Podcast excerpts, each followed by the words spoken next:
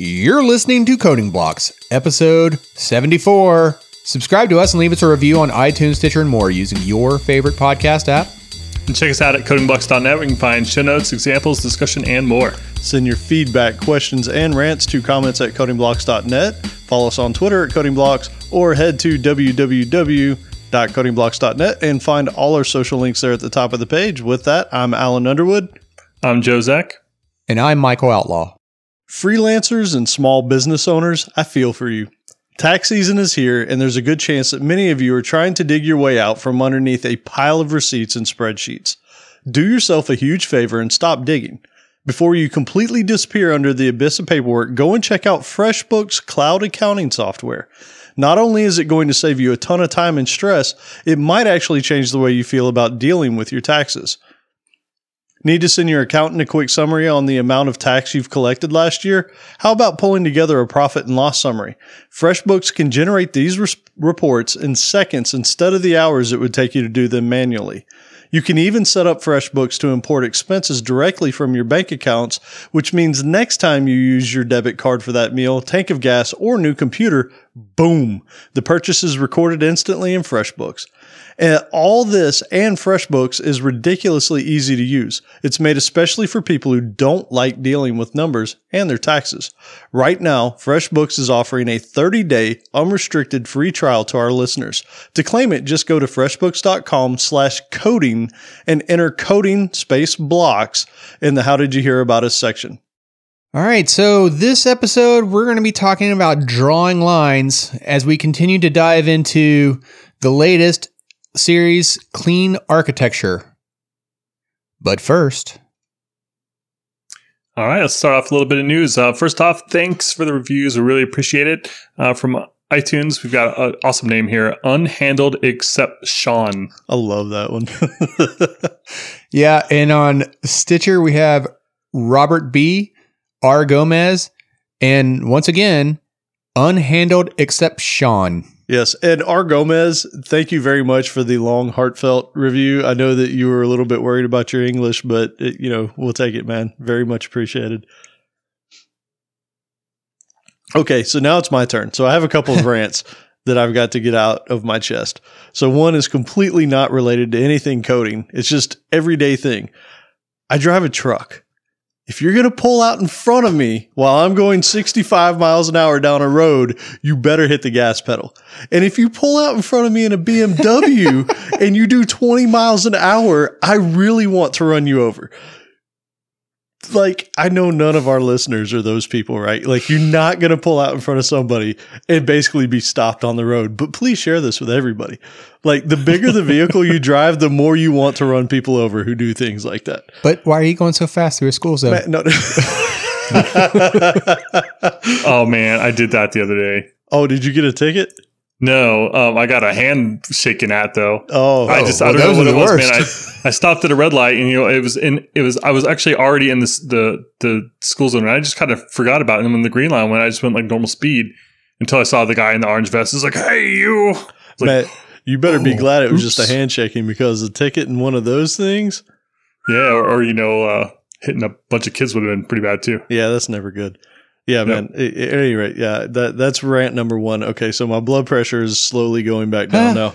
Um, the other thing, man, like if we're all coders, and so we all face challenges all the time, right? Like I, I think I even made this analogy on Slack the other day about like you're working on a problem and it feels like you're just pushing that problem along inch by inch, right? And you finally look up and you're like, man, I made it a mile down the road somehow. I don't I don't know how I got here because it feels like it's been a struggle every step of the way. Part of that is because when tutorials are written, they almost always feel like they are written with the most simple use case in mind. Not the most common use case, but the simplest. And that drives me absolutely crazy. Like eh, this thing that I've been struggling with, I've been trying to work on Kafka and, and, and some data things. And there was this one little nuance that has probably cost me a week of nights. Like I'm not even joking. Like it's it's been a lot of time. Man, if there is a little nuance like that that you figured out and you wrote an article about, bold it, highlight it, make it a 90 point font, make it blink. I don't care what you got to do. Call it out.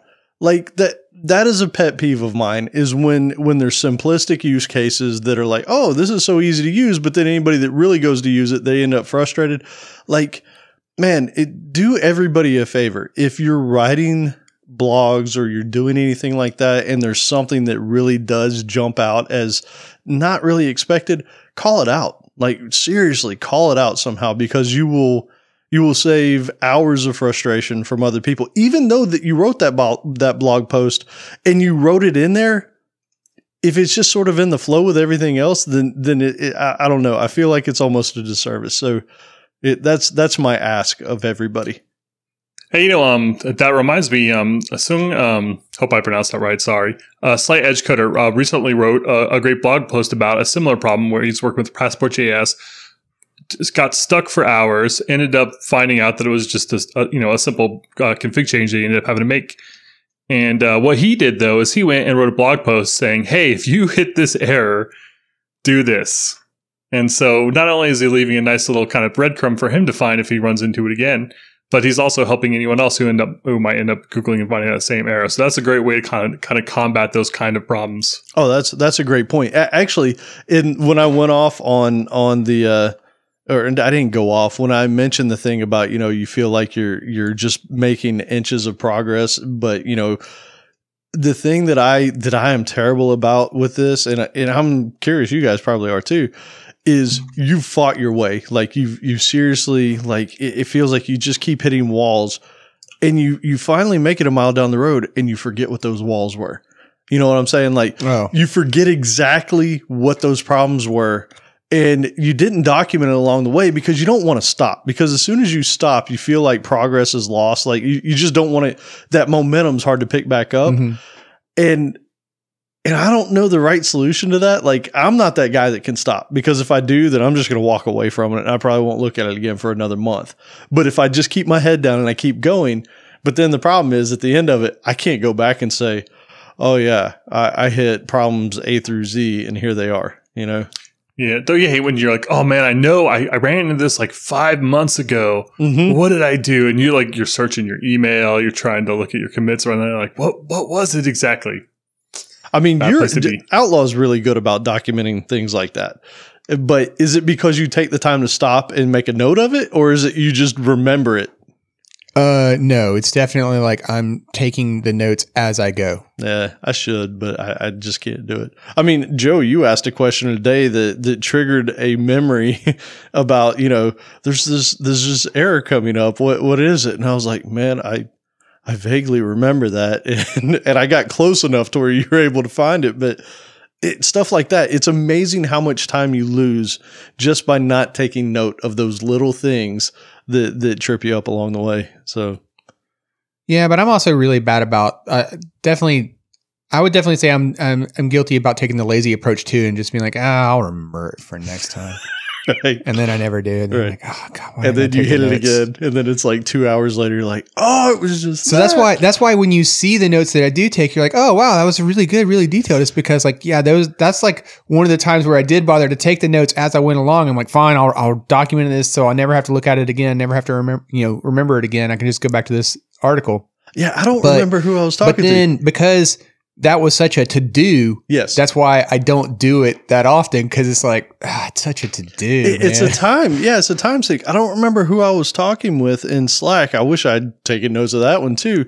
but it's like they said, you'll find yourself doing it. And then all of a sudden, three months later, you'll be back in that spot. And then that second time, you're like, I'm documenting it this time, right? Like the first time, you're trying to get through it. The second time, you're like, okay, lesson learned. All right, I'll do Wasn't, this. I, I think there was like a, a Hanselman um, article that, or comment or something like that that was similar to this, where um, it, a lot of his maybe inspiration for a lot of his blog articles was someone would ask him a question and he's like, you know what?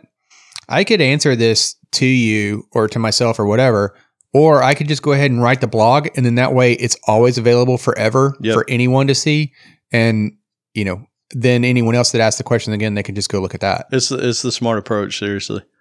So, uh, I've been kind of working with a little hybrid. Like I just switched to Evernote in 2018. I've been trying to kind of um, basically keep it uh, a distributed note system and kind of like a slash bullet journal. And what that means for me is like, uh, you know, say like my workday starts, I'll have the three or four things that I want to get done. And then whenever I run into a little something like, say, I want to mention a ticket or I want to write a ticket or something, what I'll do is I'll go ahead and add just a line item, like kind of indent underneath that. So I don't have to stop what I'm working on. I can just put a little note that says like, Hey, talk to so and so about this. And I'll even paste like little things like URLs. Like if I'm, you know, you like working on a, you know, a website or something and I keep refreshing the same page, just go ahead and paste the URL in there in case you come back to it tomorrow and you don't want to have to remember how to get there. Um, it's been really helpful for like commands. Like sometimes I run a little like command, you know, um, like p- p- PowerShell things or executable type stuff. I'll just go ahead and paste the command in there, and then it's nice to be able to go like scroll up, like, oh yeah, what was that thing I ran two days ago? Like, psh, psh. now it's not good for long term. Like you got to, you know, like obviously after like nine months or a year or whatever, that thing's just going to be unwieldy. But um, I go ahead and I break the files off uh, every month. So at least it's a little bit easier to find. And at, the end of the day, when I finish the ticket, whatever, I can kind of um, have my little notes and things I want to make sure to mention in those comments. Yeah, I've, I've gotten into the habit too, as far as like note taking is concerned. Of like, I, I didn't, I didn't used to do this, but now I've gotten into the habit. Like, anytime I'm taking notes, I just go ahead and do it in Markdown. I just Yeah, go ahead and do it in Markdown, and then, and then, um, like I think Jay Z and I were on a call recently where like it just conveniently worked out. It was like, you know what, I can just take this whole thing and just make an, a wiki article out of it, and then it's already done That's beautiful. because Yeah, I wrote it as we went. I am curious why uh, why Evernote instead of OneNote. Uh, um, just because I want to be able to do it on my phone. I mean, I'm, like I'm sure OneNote works on my phone too. I do have Office 365, so I could. There's also Google Keep. Yep. Um, it just Evernote was the one that I'd heard of from uh, Jay over at Productivity and Tech. So Okay, that's what I went with. Um, ever OneNote, like I, I did use that a little bit before. You could paste pictures and stuff in there really nicely, but I wanted to keep things like simple, like plain text. Um, and I do it in Markdown, just like Alice said. cool, excellent. So what you got up next? Uh, I'm going to be doing a bit of public speaking. Um, y- you know, crossing off uh, some things on my bucket list here. So you can catch me uh, at the next uh, Orlando.net meetup or at Orlando Code Camp coming up, uh, I think in April. So if you're in the Central Florida region, you should uh, come over and say hi. Check out my talk, throw stuff. or if like me, you've already booked your hotel and flight reservations. Yes, Woo! yes, that's awesome. Yeah, come heckle me. Be great. I'm not sure that's what you want, Joe. I think you're doing it wrong. this would be memorable. Um, uh, also, uh, if you want to win a copy of the book we're talking about again today, Clean Architecture, go ahead and just leave a comment on this uh, episode. Uh, be uh, codingblocks.net slash 70, episode 74. Yeah, we Um, had some great comments also, by the way, on episode seventy three. Some like really good ones. Well thought out. Yeah, so uh, if you want to get lost in some some good talk there, uh, go check out episode seventy three show notes as well. I thought there were some excellent things on there. I'm terrible at replying to them, but I do read them and appreciate them. Yeah, I- Sorry. I, try my best. Um, and also, uh, we mentioned it on the previous episode. If you are interested in helping the show out as well as yourself, you can head to codingblocks.net slash resources. Uh, I, I've been trying to like for this book, linking all the episodes to the book that we have. And also, if you want to go buy it on Amazon and follow along, you can do that. But again, codingblocks.net slash resources. We're only going to be putting things up there that we truly use and recommend and, and, you know, would, would buy or do buy ourselves. So, um, definitely check that out if you're ever interested in, you know, furthering what you're doing. And that's it. Yep. So let's get into the the meat of the show and talk about drawing lines. And right away, it starts off with a fantastic quote that we should rem- like burn into our memory banks forever and ever. Software architecture is the art of drawing lines. Man, it's so good. It's so it's so true too because like everything that every decision that you're going to make about how you architect some solution, you can think about it as how you're drawing lines around things. So like in the domain driven design conversation, we talked about circles and grouping things like, you know, uh different part different aggregates over here, you know, different uh trying to break up your your domain model into different functions, right? That was just a way of drawing lines, right? We were grouping things in in like you know drawing lassos around fun- functionality in that example. Yeah, and and what they say here and is pretty simple. They're there to keep one side from knowing too much about the other, right? And that's important. It's not knowing about the other side, it's knowing too much about it. Like you don't want to know how the internals of it work. You just want to know what it has available to you. Sorry, I was writing over here. uh, so I just wanted to put together like yeah, it seems like every couple chapters like they'll come out with a uh, there'll be like some sort of statement in the book that's like um, you know software architecture is uh, drawing lines, and so I wanted to kind of pick up some of those. So I actually went through our show notes really quickly here and uh, found uh, various kind of um, bold statements about architecture. So now we've got a line drawing programmer who is concerned with the intent, operation, deployment, and maintenance of systems. Nice. I like it. And and one of the things that I think was key about this whole line drawing thing that they're talking about here is this isn't just done when you start planning the software or or before you ever start writing it. This is done throughout, right? This is this is an evolving thing.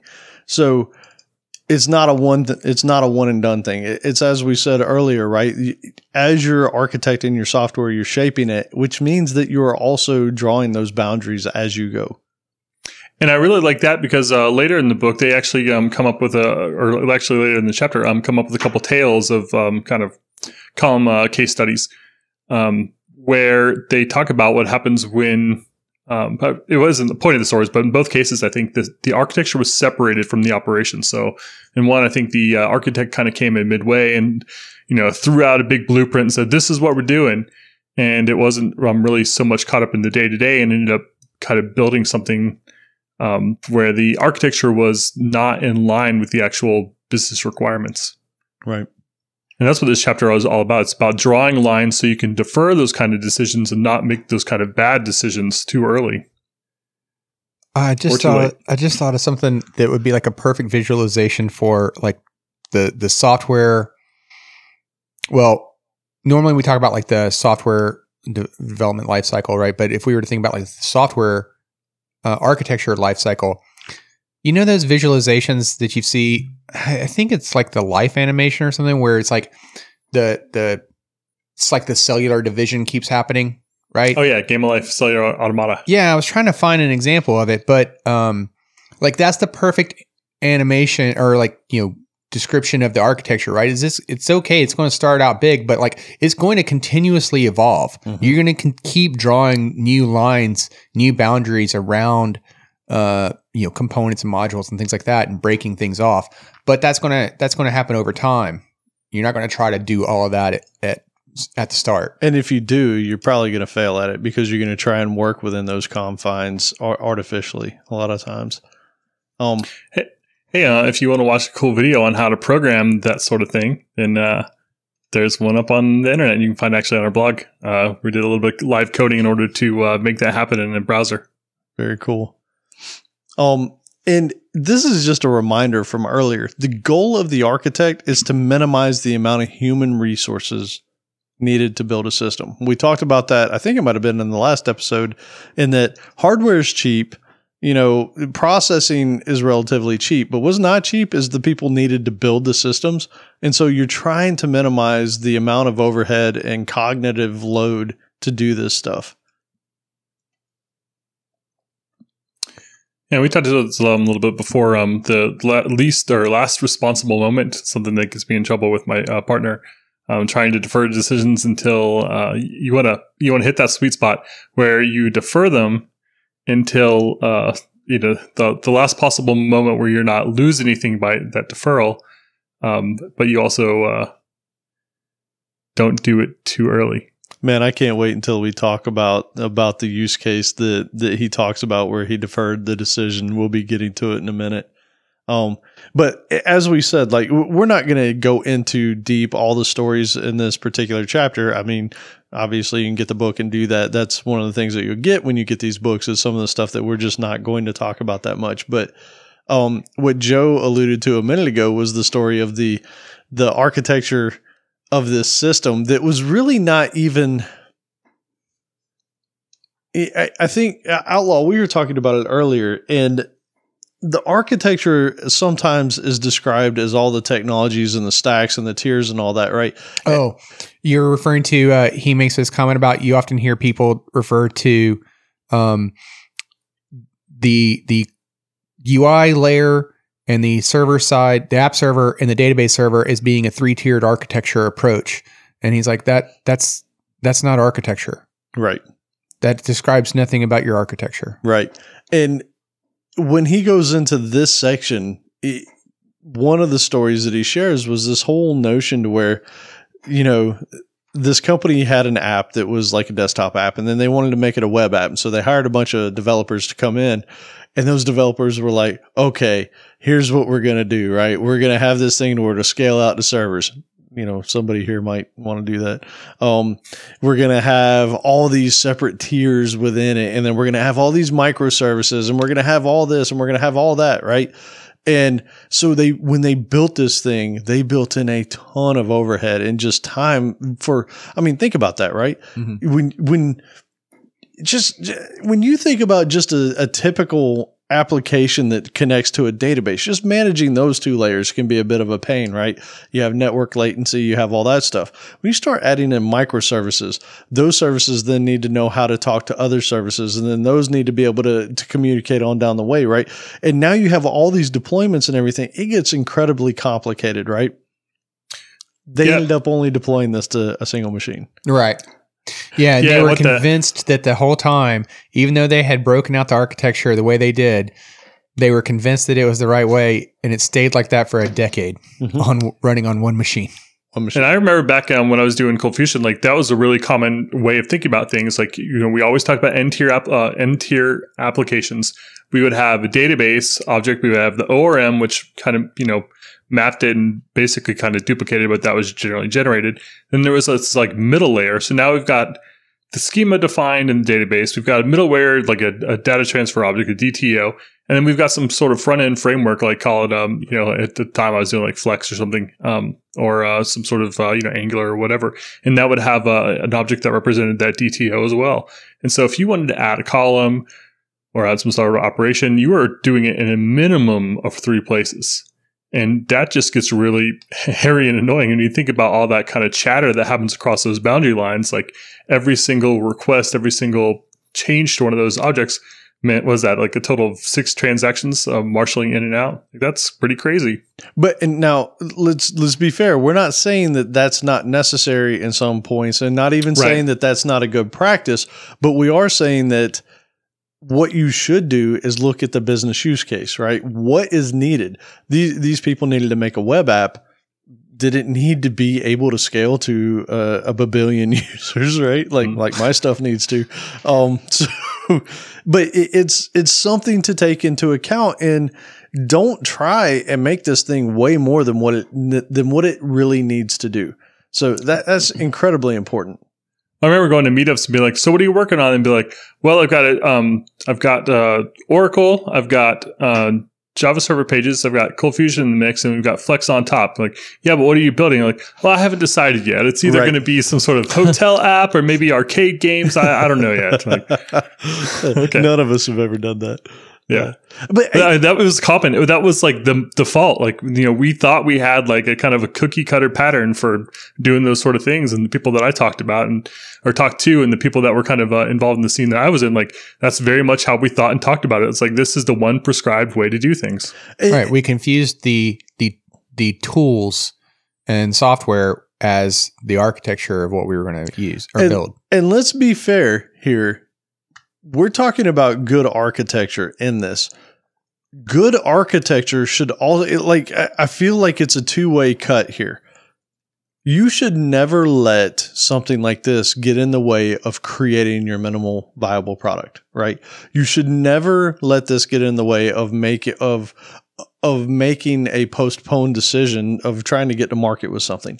On the flip side, you should also not let your because if you're familiar with Angular and C Sharp and SQL Server, then chances are that's probably going to be the stack that you would go to because you're comfortable with it. On the flip side, architecture doesn't care about that. It cares about how you group those things together. And so that really should be your focus, especially when you're trying to build something that's going to be more maintainable over time. I think So it's the term uh, cargo culting. Never heard of that. Uh, I think it, it goes back to I don't know some some some war where um, you know uh, some larger nation was kind of flying planes and landing it on islands, and uh, the natives at the time kind of confused the activities of like the uh, air traffic control people out there on the runway. uh, You know, with the actual active landing of planes, so they would kind of go out there after the plane would land and try to replicate the same motions to summon the plane. So it's just a, I think it's a common term, and uh, sometimes see in the in the blogosphere Hmm. for uh, kind of following rules blindly without really thinking about the or not understanding the impact that you're supposed to be having with it.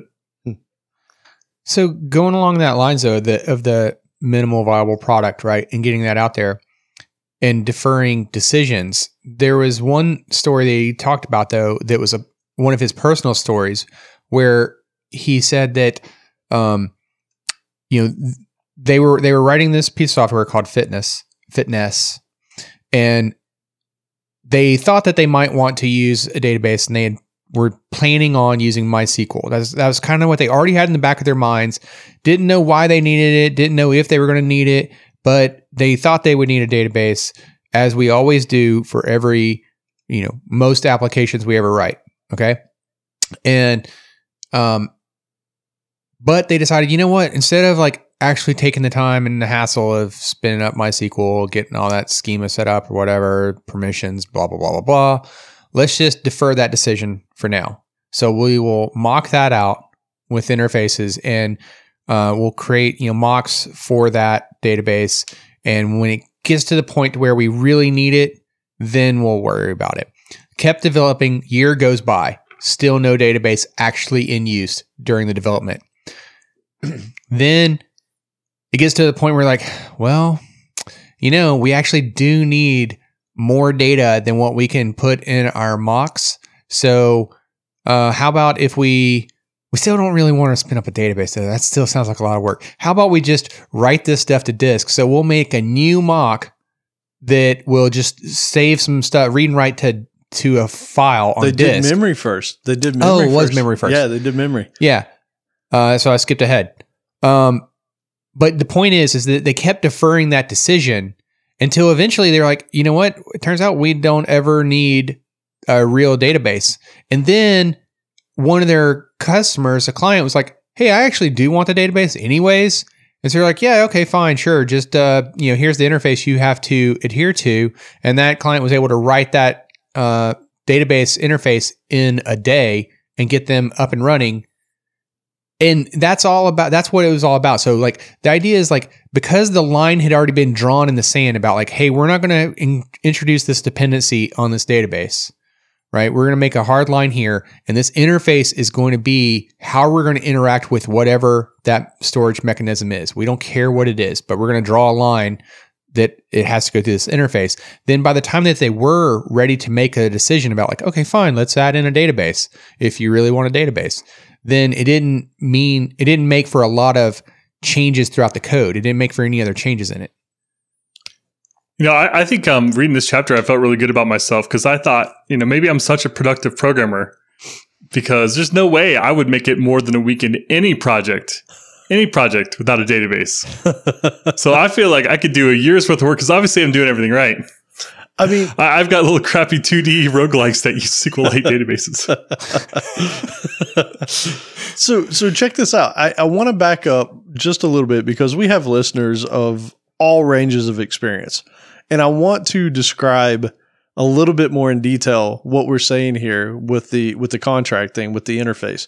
So when they say that they wrote their app and they just had this interface for the data access, think about something like, you know, get customers they basically had an interface. We'll call it, you know, I get customers or something, or, you know, get customers could have been the, the method or whatever for whatever that data access was.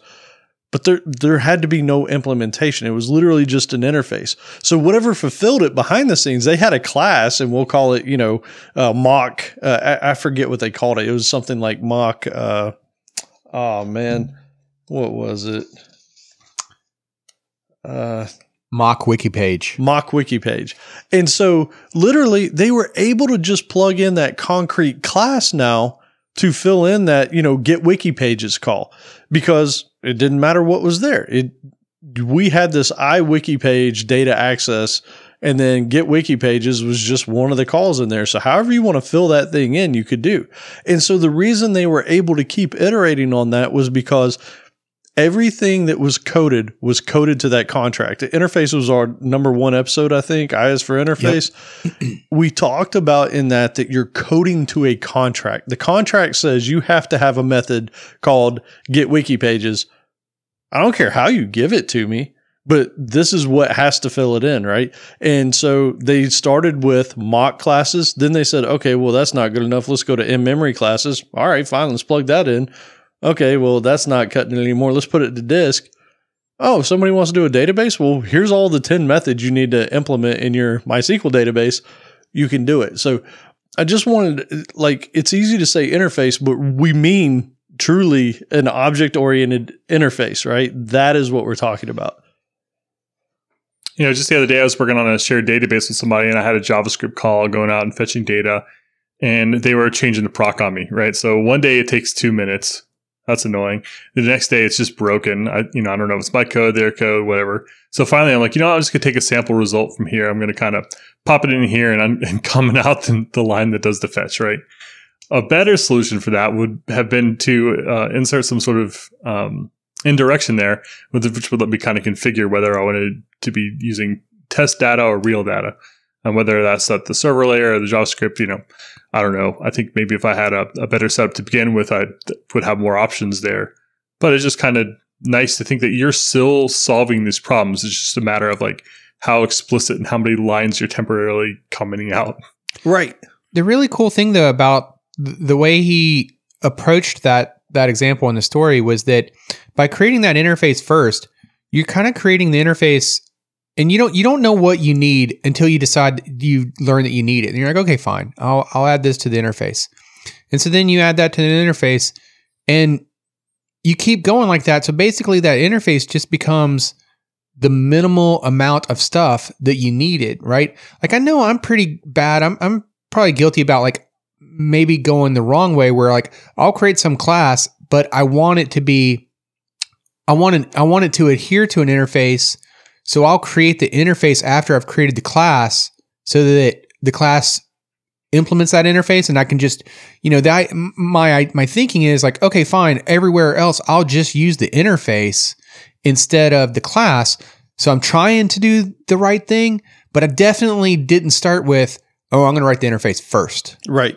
A- And you know the interesting thing is when you when you do what they did and this is kind of hard to step out of especially for like guys like us who have been doing this whole you know server client architecture for years where you almost always have a database at the heart of everything. Stuck in our ways. it, you kind of are. And and when you think like that i mean i would imagine you guys probably go there too. You start thinking about okay what's the crud states that we need to create right? And so you automatically go there. You say okay well i have a new table here.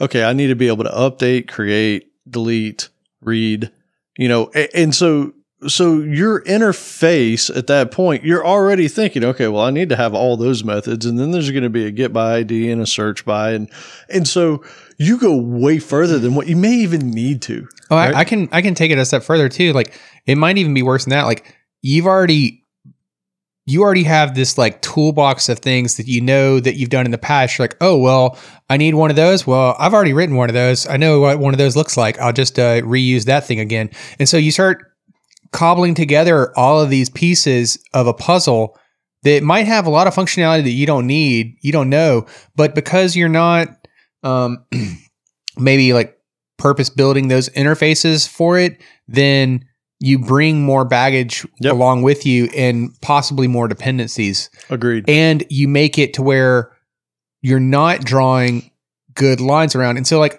a good example that comes to mind is if we were to write any kind of application right now, and I was like, hey, man, I need you to um, also, I, I need some good logging on that. Every one of us, you know, here, we're going to think of log for net, uh, you know, maybe log for J, you know, for the Java guys. But um, you know, you're that that Apache project is by far and away are are going to be our go to, right? We don't think about like maybe if we should abstract that and have our own uh, facade around some kind of logging interface that we could then plug in with whatever logging framework du jour we want to use, right? We just immediately think, oh, I'll bring in this thing. Mm-hmm. Yeah. Yeah. it doesn't think to think that like you're making potentially really like not terrible, but you're making bad decisions implicitly, meaning you don't even realize that you're making decisions till after the fact because you're so used to solving problems in the same way that that behavior just becomes implicit. You just kind of type without even really realizing what you're doing and just implementing the same kind of bad patterns that you've been doing for years. Yeah, and and let's be honest. I mean, us three guys, we have a lot of years experience between the three of us programming, and we do a lot of things right. But reading a story like this it sort of makes an aha moment go off in your head, right? Like the they deferred the database decision for over a year. That's Like- incredible. Like, like seriously, like when I read that, it actually made me smile because I was like, "Wait, what?" Right. And, then it just made sense because typically, like if if if I'm waiting on you to get something done, I'll mock up the data. But it's like what Joe said a minute ago. Typically, when you do that, you'll just hard code it in in place, and it's not like you're going to draw that line, right? You're not going to put that interface in the middle and say, "Okay, well, I'm just going to have it flip over to this mock class right now." But then when they get it done, then I'll just have it flip over to the other one. No, typically you just uncomment out your code or you delete out that code that you had there. You recreate it. A better way is to put that interface in place and then have it to where you inject the code that you want at the time that it's being done. And by the way, it makes it way more testable, right? right. So One thing that's kind of weird though is um, that does kind of um, just the idea of taking a year or more on a, a like a, a project before you actually launch it. That kind of flies in the face in, of all the uh, kind of MVP type advice that you get for Now, anything. Yeah. Um, and so it's it's kind of weird, like to think that yeah, you can defer the, the database, and that's really awesome while you're working on it. But at the same time, if you're living in a more agile world, and you're trying to get something out, you know, first month, like heck, you know, Uber probably launched in a year, right? I have I have Well, okay, fair point. So it was a different time at the time that that application was being uh, developed versus the way you know we try to get things out as soon as possible today. But so let's not get caught on the amount of time that the decision was deferred, but just the fact that the decision was deferred, and that by deferring that decision for as long as possible, it didn't hamper any other technology decisions down the road, and actually made it more easily to adopt whatever you know uh, underlying architecture they wanted to use for the database um, without it impacting the rest of the application. man, I love that. What you said. It didn't hamper it, but it actually made it easier to plug it in afterwards because they had a well-defined set of things that they know they needed to make that app that app run. Right. They'd they'd gone through the time. That, that's why I kind of was getting at with that interface, like going at it from the interface first. Like you figure out what you actually need, Yep. and then after that point, you're like, oh, okay, well, these are I know everything that I need. That's it. Cool. Whatever I got to do to fill in Yeah. these holes that are here. Right. That's you it. fill in the blanks, and we're good. Yep, it's awesome. And, I tell and you, changing stuff in the database stinks. Like renaming tables or renaming columns is really annoying. so so check it out. That's actually that's that leads perfectly into the last bullet point that we have for this story, which is by deferring that decision on the database, they didn't have to worry about stuff like that. They didn't have to worry about schemas changing. They didn't have to worry about um, Someone you know, changing latency. the proc and it no longer working. Yeah, a, a proc. They didn't have to worry about usernames and passwords changing. They didn't have to worry about any of that garbage that you typically have to worry about when you have another system set up. If they wanted to change the schema in terms of what they needed in their app, they just said, okay, well, this interface now requires this field, right? And they could defer those decisions about the storage behind the scenes until after further down the road. Just overall, like that story was amazing to me. I loved it. I mean, if you think about it, it makes sense, right? Like maintaining a database and a database server, that's a full time job. It is. That's why there are people that have that job. Yep. Yep. It's not not a small task. So, which lines do you draw and when?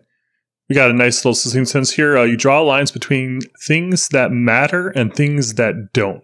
That's I thought so it was kind of a weird way of saying because it's not necessarily that one thing matters, and one thing doesn't Right. doesn't. It's just that one the the details of one thing doesn't matter to the other. Right.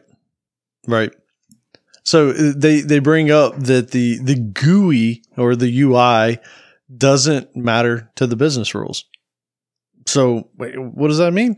It means that the business rules impact the the UI, but the UI should have no impact on the business rules. So if that's the case, you draw a line there. That's the boundary. That's an easy separating point. That's Um, how it should be. it, that's how it should be, right? It- not typically how it's done. Right. Um, a- and this one, I love this line right here, and and I and I like that we'll get into it here in a minute. The notion that the database is tied to the business rules is misguided. Um, that one, man, there have been so many arguments over the years with so many people, and I've probably flip flop sides on this so many times. But there are people that'll be like, "Hey, the business rules should be in the database," right? And then you'll hear other people say, there's no way the business rules should be in the database. They should be in some sort of middle tier, a business logic layer or something. he definitely makes for a strong argument in this section, whether he intended to or not, but he definitely makes a strong case for your database is just about storage Correct. and Yep. nothing else. Your business rules should be something else. And if you think about that, especially in a lot of today's architectures and applications and whatnot, where you know the whole idea is uh, cloud and the ability to to scale, uh, you know, horizontally in order to get the performance and the you know expectations that you need for your users, right? Then that makes sense. That okay, well, yeah, if I can just throw more compute at it, and all my business rules are in the compute layer, then I can achieve those kind of goals. But if I start putting, if I start mixing my storage with the business rules, then I'm setting myself up to where I'm I'm going to be, uh, you know, You're stuck. yeah, And, and it, real quick, Joe, I know you're about to say something. To, again, backing up for those that aren't familiar with some of these terms, scaling horizontally means you scale to more computers. Scaling vertically means you're stuck within the same computer, right? So yeah. You throw more RAM at the same computer, Right. or you upgrade to a faster SSD in the same computer. or a bigger That's processor vertical. or more cores Right. or whatever. But eventually you you tap out on what you can do and when you're trying to vertically scale because you're limited by the hardware in a machine. Go ahead, Joe. I was just thinking, uh, you know, I flip flop on the whole uh, whether the logic should be in stored procedures from the database or or um, or not. And I don't remember the first time we talked about it or the several times since, like where I ended up. But um, every every time I argued for pr- procs, if I ever did, I don't even know. But if I did, or if someone else did, they are generally arguing that the database is the core. It's the lowest layer where your data lives and your logic grows from there. So any changes that you make in those procs happen at the lowest level. And so your business logic is kind of wrapped around this molten core of your application. But What we're saying here is hey, no, no, no. The database is not the core. That's the problem. The database exists on the outside, it's the outermost layer, just like the GUI, which is hard for me to internalize because it still feels to me like the database is the center. Maybe it's just because I'm kind of doing it wrong and thinking about it wrong. Well, But when you start to think about the database as being outside, then suddenly it makes sense to not have those procs or that logic anywhere near that database. Here's another one of the thoughts, though, that I think that we kind of fall victim of, or, or you know, that we're guilty of, is that sometimes we'll put these business rule decisions into the data tier because we'll say things like, "Well, it's much more efficient for the database to do it than it is for me to take all of those rows of data, take it into the compute layer, you know, sort it, whatever, and do whatever calculations, whatever, especially aggregate level." you know uh, functionality that you got to do on those. So we'll, we'll start making you know I guess excuses for ourselves I think that's what as it is. to like why we should keep things. And so it's it's that type of thought, right? That type of thinking to where we're like, okay, well, I can excuse this one, and then something else will come along and be like, okay, well, I mean, I excuse that first one, so I can excuse the second one too, right? And and one thing leads to another, and before you know it, you do start finding yourself putting by by mistake, by accident, you find yourself putting more of your business logic into your database here that you didn't intend to. And eventually we're going to get to, to a diagram in the book ooh, um, that uh, that shows kind of like what a clean architecture looks like. And sure enough, the database is on that outermost layer. And when I um, I accidentally read the wrong chapters today to prepare. but anyway, when I was reading about this, I was like, man, this seems it just feels I, I get the argument, but it just doesn't feel like what I'm used to. And so I actually went and Googled the, the onion architecture again. And sure enough, it's got the database on the outside too. But I mean, if you would ask me in an interview like about the onion architecture, I would have been telling you about the database right there at the center because that's how ingrained it is in my kind of muscle memory. So Right. what what Outlaw said, and and this is the perfect reason why it happens that way. Think about this, right? Like if it, let's just take an e-commerce app because it's real easy for us to think about products, right? It's easy for us to think about attributes on a product. Here's a perfect example. You have, you know, this this database that has, you know, 10,000 widgets in it and you want to mark every one of those widgets with the color blue. Typically, you'd say update, you know, products set color equal blue. And the reason you do that is because of what you said. The efficiency in in people's mind because you're dealing with that storage tier and that storage tier is central to everything else you do. That's where your mind goes. But you can't really enforce business rules like that. And the other problem with that typically is SQL queries, SQL in and of itself is not a language that lends itself to modularity, right? Mhm. I mean, we've we've seen this a lot. Like you can't you can't extend a query and say, "Hey, man, so we want to update all these things, but enforce the business logic here." Well, it's also very difficult to do it conditionally. Right. Right. Like Oh, let me just soon as you use results of a stored procedure. Good luck. Yeah, yeah. I mean, it's it's not made for that. It's made for operating on set based um, amounts of data. If we're talking about relational databases, so so what Outlaw said was the reason we do it that way is because oh man, if I just want to update every product in there, it'll be real easy, right? It'll do it in place. I could say update product set color equal blue done. Boom. Right. Every every product in the database is done. But what if when you set it to blue, you also have to I don't know, set some other attribute on it, right? Unless you wrote that in the proc or unless that that CRUD operation that that typically is a dumb CRUD operation, we'll call it, right? Because it's just going to basically say update this this attribute.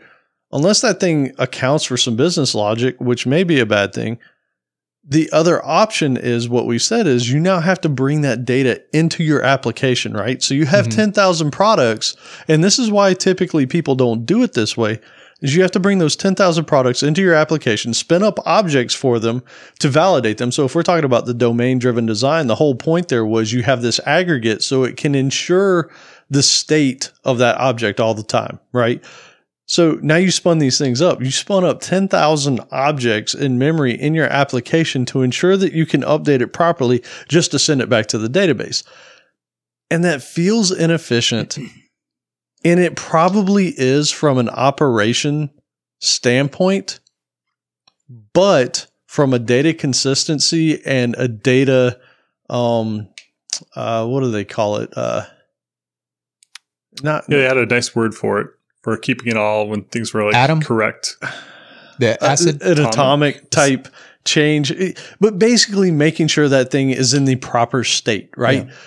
You can guarantee it that way. If you're just writing ad hoc update statements, I guarantee you, you will make a pro. You'll you'll mess up at some Yeah, point in is- your career. this is one of those things though where like you you can you start to make that that reasoning in your head because you're like well if i do it all in a, pr- in a stored procedure i could wrap it in a transaction and then roll the transaction back all together at once inside of that same procedure if i wanted to which okay yeah i mean yes technically you can do that you could but that doesn't mean that you couldn't have a transaction in your app layer too Which you can. so Yep. you could do multiple SQL statements, you know, if that's what, you know, if you're assuming you're doing SQL, uh, and then commit the transaction all in your app layer. Yep. You know, it doesn't have to be in the proc. You know, I was thinking about this though from like there was um I don't remember how many episodes back it was, but we got into a conversation and I think it was around that during the um, some of the domain driven design discussions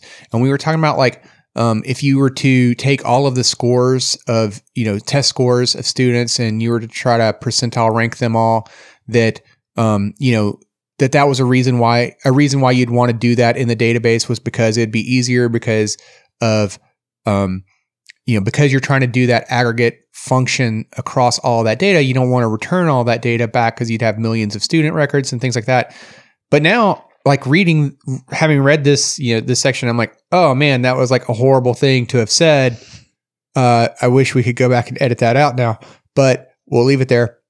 But uh, but yeah, because I mean, it, it definitely goes back into the face of exactly what this is what this is kind of describing here, right? Like that that was an example where it was like, okay, well, we'll use this excuse of putting that business logic into the database tier because we find it easier. It's easier. That's really Right. what it boils down to. Now, don't get me wrong. If you transition that to the application layer, it's going to be chattier, right? It's going to be less efficient, straight up. Yeah. But can it be more consistent? Absolutely, right? You can enforce better business rules there. And by the way, if you ever need to change uh, the the storage of where some of that stuff lives, your application now still can work, right? Whereas you know swapping out that back end stuff may be more difficult. You have a bunch of cobbled together stored procs or whatever. So I I, I really I, I wanted to hit on all that because there is a you really have to do make a decision in your mind to say okay we know that we're going to take this hit but it's worth it. Mm-hmm.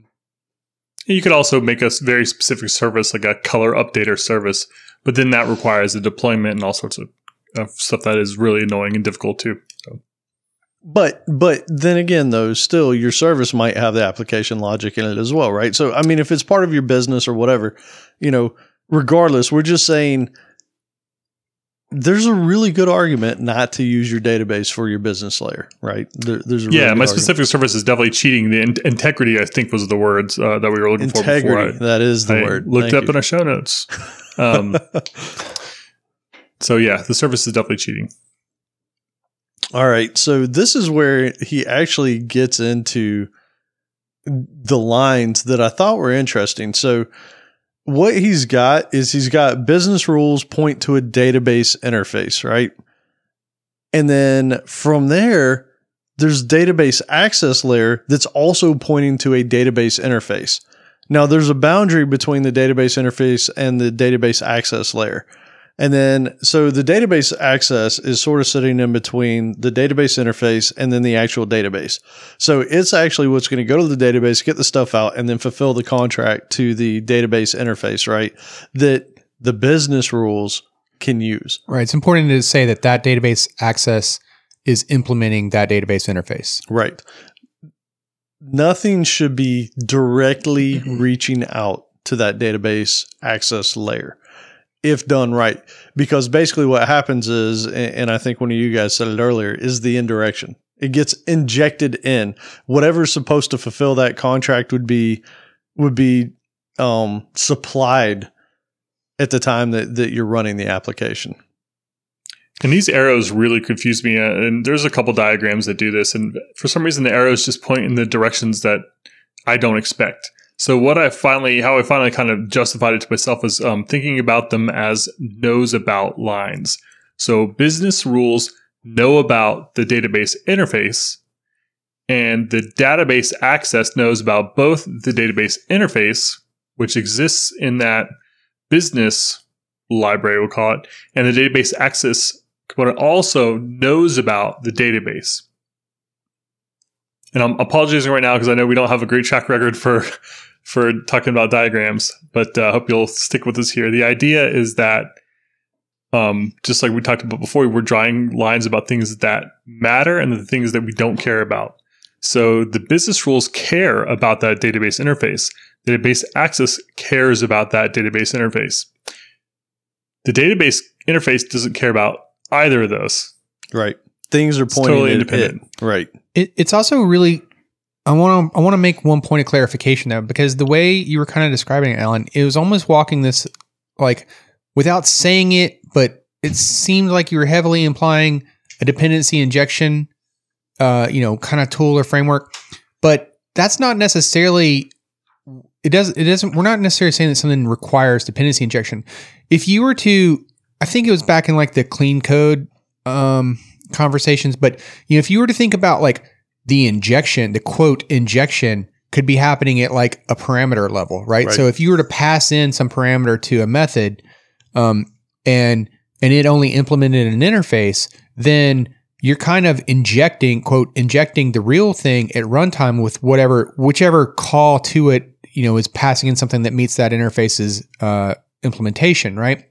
So it doesn't necessarily have to imply um, An IOC framework or something. Yeah, because I was thinking about like the I was one of the examples I was thinking about was like let's say you wrote some DLL and um you know if you pass in some interface that matches uh you know whatever the name of your database interface is so iDatabase and um you know it does, you don't care what gets passed into it. What the underlying thing is that gets passed into your DLL if you're going to make some call to that interface um, that's not important to you. It's just that it meets that interface need Yep.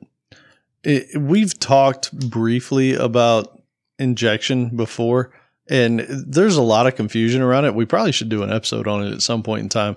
Um, but yeah, what you're saying is you can inject by passing the parameter in that like some some method requires an i repository right Mhm. you pass in the concrete version of that that repository that you want to use that's different than an inversion of control framework like uh like uh Castle Windsor or Ninject or something to where you can actually tell it, hey, anything that uses this iRepository interface, swap in, you know, my database repository class. So they do similar things, but they don't have to be some sort of automatic at runtime type thing, is what you're saying. Now, if you remember way back when we first started about clean architecture, like the first chapter, he kind of did, uh, or one of the first chapters, um, Uncle Bob went through and uh, talked about kind of like a little bit of a history about programming. We talked about structured programming and object oriented programming.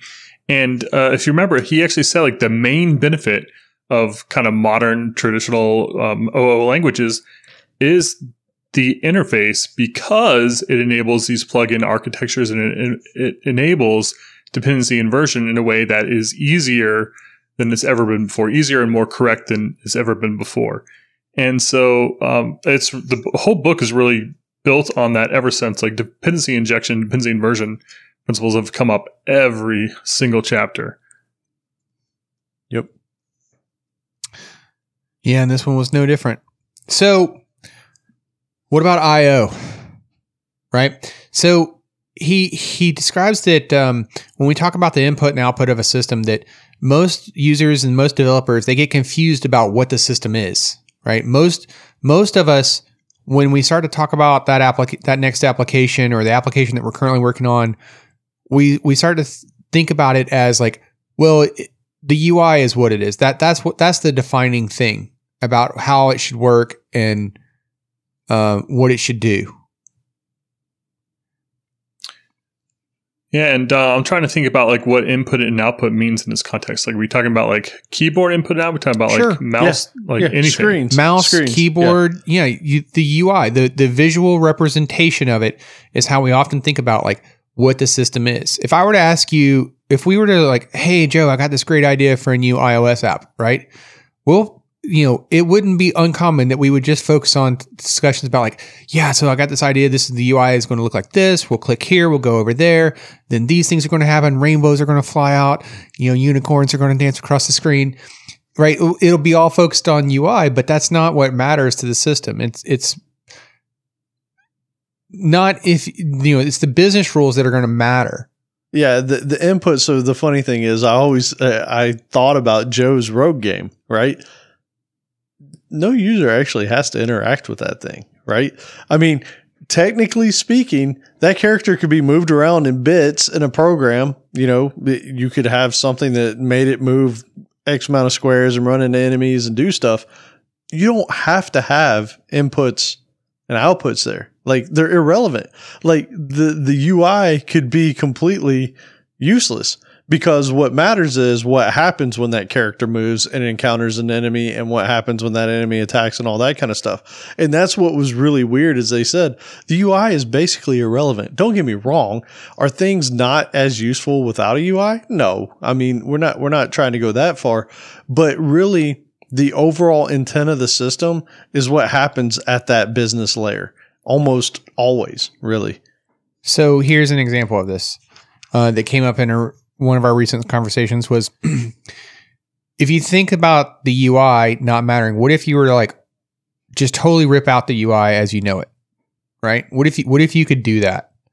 So go to go open up a browser, go to google.com and look at Google and do a search on Google Now open it up with links and do a search there. Is it you just swapped out the entire interface and yet it works. Right? Yep. The core business in the day- functionality is still there. You'd have to go to google.com in order to do a search. And then they started, um, p- there was the whole like toolbar revolution of like Mhm. 2003 2005 when they had like the Google toolbar or whatever else. And just think about the, all the different ways. If you got an Android phone, you can like say it, you can type it, you can search it, you can, you know, uh, Cortana or whatever will go out and, and search for you. Um, there's so many different ways of of interacting with the same root system. Like they, there's not a search engine for each one of those, right? It's all using the same core system. And that's what they say basically. If it's programmed to an interface, like if, if there's some sort of contract with whatever that, that business layer is or whatever's doing the work, the interface doesn't matter. You can plug in whatever you want. You want to do Android um, UI? You want to do an iOS Well, UI? Let's be careful. The user interface doesn't matter. The user interface Right. doesn't matter. The interface into the the inputs into that that next This section tier gets matter. a little weird with the Yeah. use of interface Yeah. as as it relates to previous ones. Yeah, they're very careful to call out GUI in all the places where they talk about interfaces. Um, but yeah, it's it's pretty interesting if you think about it. Like strip it away, it doesn't matter. However, you can get the data into it is what matters. Well, I don't want to say it doesn't matter because, uh, like, you know, just like they said, like to the users, it's the most important thing. It just, we want to insulate it from the rest of our system because our system doesn't care about Right. the, the user interface. Right. Right. So this, the UI doesn't matter to the system. It could run with or without that GUI on top of it. Yep. Unless Uh, you're talking to a visual designer, and in which case that's going to be the most important thing. So I guess Yeah. you know, They or the customer. keep things I mean, relative who talks to, the uh, customer. you know, The what's customer's not going to do it through a bash shell. Come on, man. I mean, they could. they could. Uh, Uh, so uh, plugin architecture is kind of what uh, I mentioned before. Um, that, you know, where we said like this is kind of like the whole. This is the shebang. This is what we're talking about. This is what we want. This is the whole point of working with these. Uh, you know, the the big static languages and IDEs and the tools that we are. Obviously, that's not all programming by any stretch of the means, but that, for the most part, I think uh, that's kind of what we're talking about. Like this book isn't geared for the person who writes five lines of PowerShell, you know, at a time. Um, it's just a different sort of thing. Um, but business rules should be separate from pieces that are considered pluggable or should be considered pluggable UI in the database. And we actually um, got into a really cool example here uh, talking about ReSharper and Visual Studio, which uh, I'm very passionate about Visual Studio and ReSharper. So um, it was kind of cool to have that uh, example. I was so excited. I was like, hey, I know those guys. Right. I use that. And, and what they said was kind of it's kind of scary if you think about it from a perspective, which I don't think JetBrains cares that much. They got other products that are you know help be their bread and butter. But if if uh what was it? Oh God, ReSharper. If it changes, Visual Studio doesn't care. Right. It's just it's something that's plugged into Visual Studio. If Visual Studio changes, ReSharper cares, right? Like it, it could be completely irrelevant at some point in time. So it's the pluggable. It's the thing that, that can be added. Yeah, absolutely. And uh, it's yeah, it's scary to think that you know Microsoft could potentially make such a big change and uh, you know really mess up life for them. But I think that you know Microsoft has a strong incentive to not mess up their partners, and so Right. um, I've actually been reading. Uh, uh, I'm gonna, oh god, Satya Nadella's. I hope I pronounced that right. Uh, hit refresh. I've been reading the book, and it talks about a lot how um, Microsoft's relationship with partners has changed, and how it used to not be so great. It used to be kind of more competitive. And anyway, uh, that's kind of an interesting side note. Uh, interesting book. Should hit me up if you are reading it too. Oh, that's cool. I didn't even know you had one out. Hey, I- Yep. One note on the previous thing with the business rule should be separate pieces that could be pluggable. They pointed out, and I think is important to know, just because something's pluggable doesn't necessarily mean it's going to be easy, right? Right. Right. So you want to strive towards making it pluggable, but that doesn't mean that you're just going to be able to swap it out in 30 minutes, right? Like that's be realistic. Yeah, but we want to do that those because the idea is we want some of the modules to be immune to changes in other components. Yep. So it might not be easy, but if we can go through that uh, ordeal, right, it'll pay itself off in dividends later. And this is a kind of different kind of plugin, but uh, I keep seeing more and more things that have webhooks. You know, where you basically have some sort of thing you can paste, and so when an action happens in your system, uh, you know, we'll go ahead and call whatever webhooks we added at the uh, you know the various pieces, just like a template method. Um, and it's another example where like if what you do on your end, the action, the stuff that you do with the information I pass to you changes, I don't care. I just, you know, I just call your URL uh, at the appropriate time. Now, if I decide decide to stop calling that webhook or change when it happens or change the data that gets passed to it, then you know you've got a problem. Yep. One of the things that they point out here is is your business rules should not break due to a change in the UI or even schema changes in the database. And this is where things get weird for us guys, right? Because we're like, oh, wait a second. You change the database, you change everything. And and if you're doing that, that's probably the wrong way to approach it, right? You should be looking at your business layer to figure out what sort of interfaces it's programmed to, and then whatever needs to happen from that point should fan out. Well, this or just is, don't change the database. don't change the database. Right. This is where you know I, am really finding a great marriage between this book and the domain driven design. Yes. Book. And especially there was a Pluralsight course that I think we talked about at the time. Uh, I want to say it was Julie Lerman and Scott Steve Smith. Smith. Steve, Steve Smith. Smith. Yep. Um, they they gave that, and they they um they gave a great presentation and an explanation of using the domain driven design approach from scratch. But the the key to that though is that for anyone who doesn't know Julie Lerman, I mean, she is like extremely knowledgeable about entity framework, highly involved in the development of it. Uh, lots of Pluralsight courses about entity framework. Um, so the challenge there was like to have a to take the domain driven design approach. And we talked about in the last episode about not letting the entity framework um, components leak out into the rest of the application, right? And so it wasn't, hey, don't use Entity Framework, but there was definitely like, hey, well, there should be like a, a line in the sand as to like who uses the Entity Framework components and who doesn't, right? Right. And so even going through here with like not letting the schema changes break your application, right? If elsewhere in your application, if you're not using um, if you're if you're using domain models that aren't necessarily uh, you know that closely tied to any framework, then it's not going to it's not yes the schema changed, but it's not going to break the logic of those those components necessarily. You might need to go back and, and do some refactoring, but uh, you know things will still compile. For example, like you know, I mean that that's what this is all about, right? Is like trying to draw like where do you find how do you draw the lines between the things that matter and the things that don't? And as far as your domain is concerned, as far as your business logic is concerned, it doesn't care about what the underlying storage technology is. So it doesn't need to know, hey, uh, this is an entity framework object, and you can still do all these queries, right? That you might not realize were happening, right? And don't forget that uh, Steve Smith is still doing the weekly dev tips podcast. So great way to get like little short five minute tips every week. But uh, he's uh, full of great advice. We've referenced him tons of times. Yeah, he, he's done some excellent, excellent courses on Pluralsight. Mm-hmm. Uh, another thing that we have here is by arranging our modules into the plugin architecture, we basically create firewalls across the components, right? Like you create these safe entry and exit points. Yeah, I think that's a great term for it. That now I always think about. Uh, you remember back to like science days, we talked about like cell walls and cell membranes, brains that will only let like certain protein combinations or whatever like through the walls. And um, same idea as a firewall, I suppose. But I just like the idea of like um, kind of uh, you know using that in conjunction with like the inter- interface separation principle or segregation principle in order to kind of cleanly define your lines. And it doesn't even matter what you pass because th- this is all that's getting through. And we do uh, refer to uh, drawing those boundaries uh, along the line where there's an axis of change. And I know this term came up uh, in an earlier chapter, but I don't remember exactly what it was.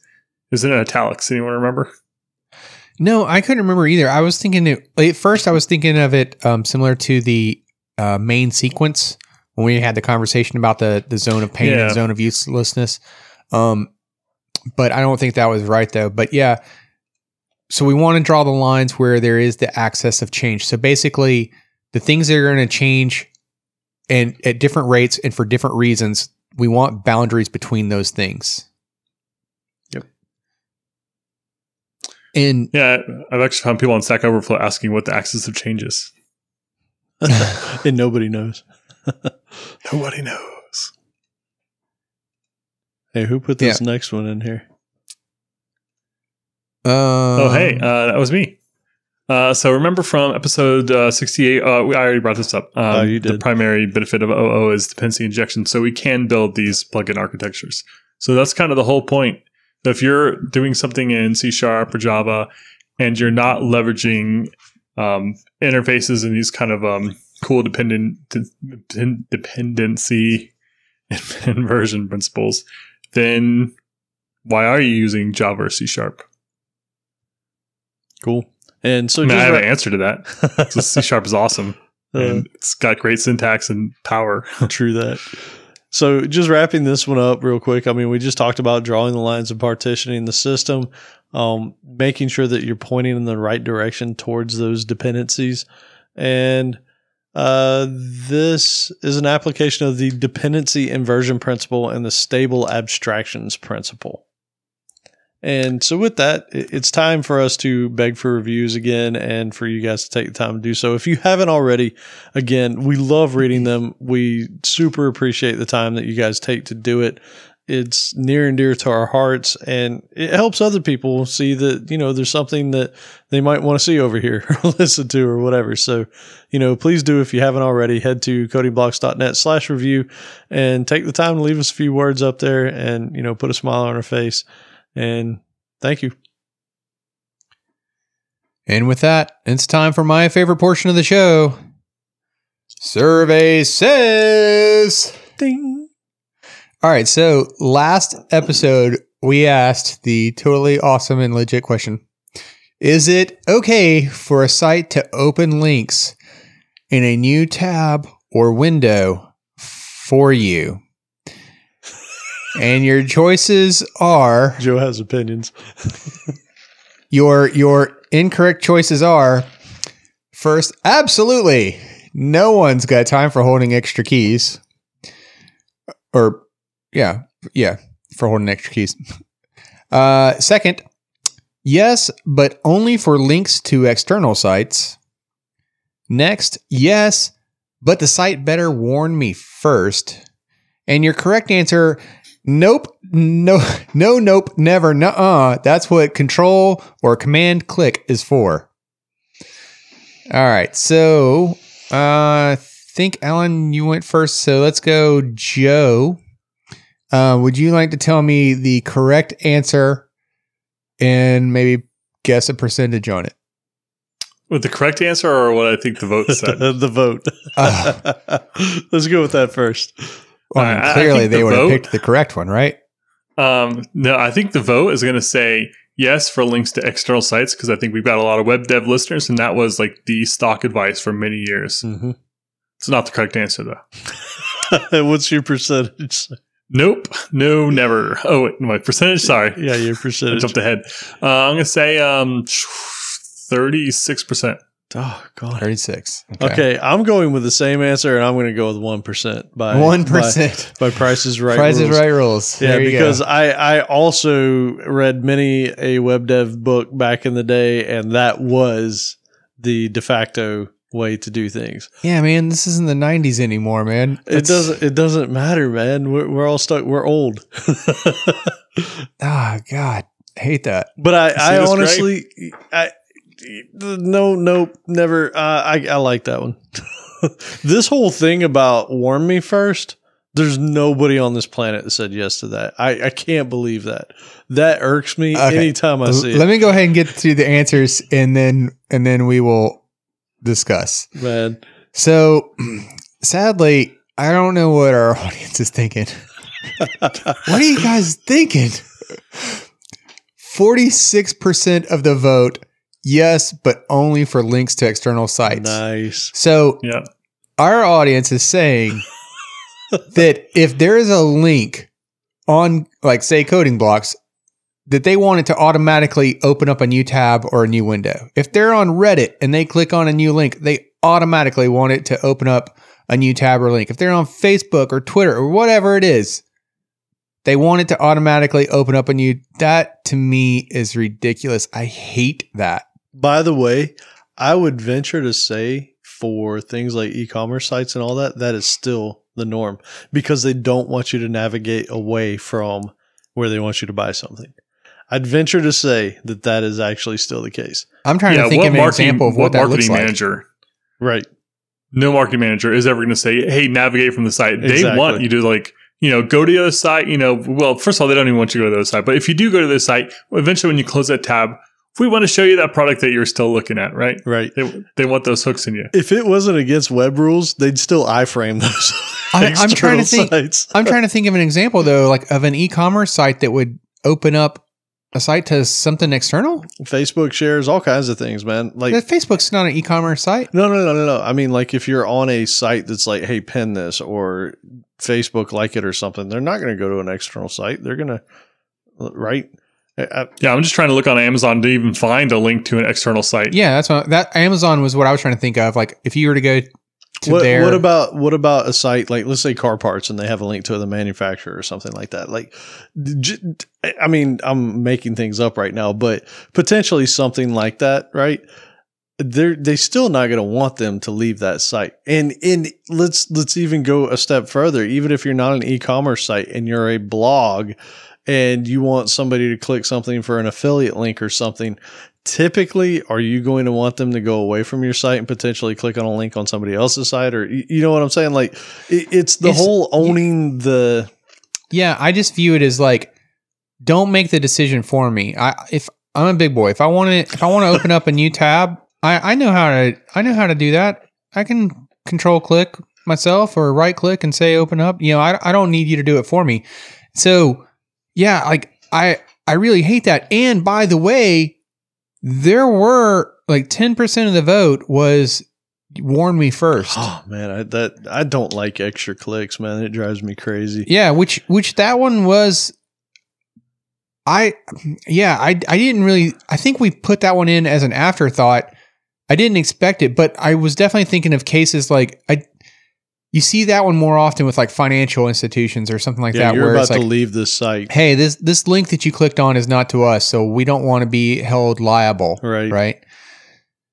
So I get it in those cases. I hate it, but um, that one I I guess I get because they're trying to like not be held responsible for anything in So- that regard. so to wrap this one up how far in second place was the no nope ever because it had to have been second It was it was thirty four percent. Those those were definitely the two strongest. so almost half and then and then a third okay that, that's the vast majority of it that kind of makes sense But what brought this up? So like you know, if everyone who's listening is like, why would you? That was a stupid question. So there was some post. I don't remember what post it was, but um, Allen had gone in and added in a portion of it that had a bunch of uh, affiliate links, and he, uh, you know, set them all to open up in a new target. target blanks man Yeah, and I was like, wait, no, that's awful. Why would we ever do that? Never, ever do. So I went behind him. And I'm like, delete, delete, delete, delete, delete, because I'm like, no, we're all grown adults. We can open up our own tabs. Uh, I was like, please What about never do that again. what about mobile? Yeah, does mobile change things? No, mobile works the same. I- mm. yeah, you know what? I actually appreciate it when it opens in a new tab for me on mobile because I hate long holding on something to pop up the. You know what I'm saying? Like you don't have a control button to click. All right. You have to long press just force something. touch. You have to long press it or force touch it, and then wait for the menu to come up, and then taps. I hate that. I'd rather just click it and it open up a new tab. Hmm. Yeah, I, I don't know, man. I, I I I could see mobile. Like sometimes I'm researching, you know, I'm like, you know, why is my dog's poo green or something, you know, on my phone while I'm walking around. And I'll, you know, I'll click a link, click a link, click a link because I want to keep researching. But it is nice sometimes to be able to not lose that original page, and it's kind of starting point for the research. Yeah. Imagine Uh, if grass, by the way, eating grass. Yes. Imagine if next time you went to Google, if every time you clicked on something in Google, it was just like, oh, well, I'll open that up in a new window for you. Because I want you to keep your search results ha- nearby. Well, they kind of do it anyways. You click any link from Google, and it's going through a redirect that then takes you to the page anyway. So they, they've already captured you. So, but yeah, I, I get your point. Well, point. but yeah, but I mean, it's not going It's into a new, a new tab, tab. or window. Yeah. So, all right. So so people agreed with my target blank. I'm just saying. Yeah, gosh. Audience, Awesome. you let me down. You you weren't you were supposed to say no, nope, never. You were supposed to have mine and Jay Z's back, but no, you Uh, did. That's awesome. Yeah, never knew. Never knew. Um, so today's survey: What's the oldest code that you actively work with? The oldest code that you actively work with, not something in the closet that's you know around that you saw once, but actively like you Yeah. know regular day to day. Day to Right, day. your regular day to day stuff. And uh, the options we're going to have for you are less than one year, green as can be. Lucky. Uh, one to three years. And it was their life before Angular. I, I threw that in as a little joke, just kind of think like, you know, three years ago, Angular was still around, but uh, not much more than that. Yeah. Three to 10 years back. Now, this is back when JavaScript only ran in the browser. Node.js wasn't out, you know, Rhino or some of the other implementations were just kind of, you know, experiments at the time. 10 to 15 years old. Now, this is starting to get interesting. This is pre jQuery. This is uh, getting to be like pre iPhone, right? This is like back when you maybe had a regular cell phone and maybe not. We had to get our own elements by ID back then.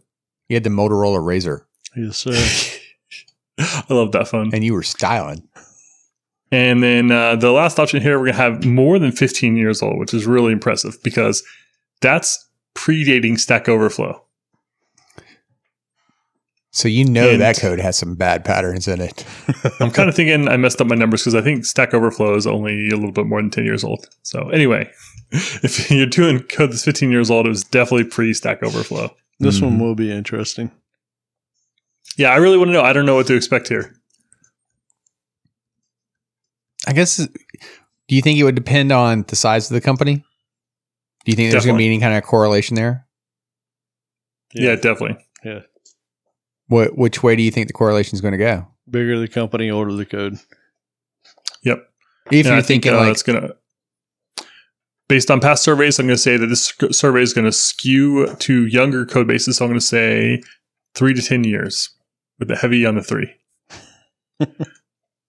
Well, you're thinking like when you say big, you're thinking like uh, Fortune like a 100. Microsoft, Yeah. you know, and you're working on Office or No, even more than fifty.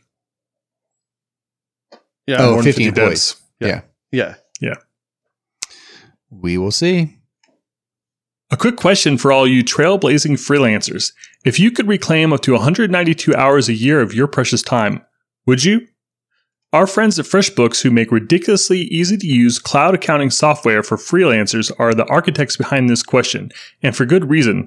By simplifying tasks like invoicing, tracking expenses, and getting paid online, FreshBooks has drastically reduced the time it takes for over 5 million people to deal with their paperwork. If that's not enough incentive, the FreshBooks platform has been rebuilt from the ground up. They've taken simplicity and speed to an entirely new level and added powerful new features. And if you're doing the math, 192 hours works out to two working days per month. When tax time does roll around, you'll find tidy summaries of your expense reports, your invoice details, your sales tax summaries, and a lot more. If you're a freelancer listening to this and not yet using FreshBooks, now would be the time to try it. FreshBooks is offering a 30 day unrestricted free trial to our listeners. To claim it, just go to freshbooks.com slash coding and enter the code coding space blocks in the how did you hear about us section. All right. So now it's time to talk about boundary crossing. We never do this. So this basically occurs when a function reaches out from one component across that boundary line that we drew into another component. And this is not an exception, right? We're talking about like the normal use case where you know, the UI is calling the server or server's calling the database or something like that, right? Yeah, this is what we want. Yeah, I mean, th- this is this is the intended way things should work. And, and the trick here is the the key part is managing the source code dependencies. And, But and why? Yeah, that's that's what they say. Why the source code? And basically, what they're saying is when depending on what your dependencies look like, when you change one piece of source code, then it might trickle all the way up the line or down the line or however you want to look at it, right? And so that's why you want these boundaries to be well defined so that you don't have this whole chain of of changes that have to happen. Yeah, in going back to the the firewall comment, there was a great line where it was talking about like you know the building and maintaining of these firewalls to protect against these changes is the whole purpose and the whole intent of the boundaries, right? So if we think about um you know managing those boundaries the same way we would manage the code and the compilation and to try to prevent one change from having to force a recompile on another, then that's a way of thinking about these lines. Yep. But what about the dreaded monolith? And uh, they bring this up because the point there is that just because we may end up with one, say, executable or one jar, one whatever, we still have those boundaries. They're just not as visible. Well, yeah, he he says that this is the simplest of the architectural boundaries, right? So, yes, you still have the boundaries, but these are your source code boundaries, you know, at the component levels. Yeah, because they they even say right within the the monolith itself that do, just because it's all one application doesn't mean there aren't those lines. So even your statically linked libraries, right? Those are your boundary lines because those are the things that can be uh, swapped in, whether it's a a jar or DLL or whatever. So you know, and, and again, they say that the interfaces are important. It's the same concepts. It's just it's all bundled together. Do you think it's harder to maintain good practice when it's bundled together like this because it requires more discipline? I personally, I don't think so. I, do. You do really? I, I absolutely think so. Because when you when you my thinking is that if if you have everything grouped together, like let's say you're in a in a Visual Studio kind of C sharp world, right? You got one solution file, you know, some large number of projects, right?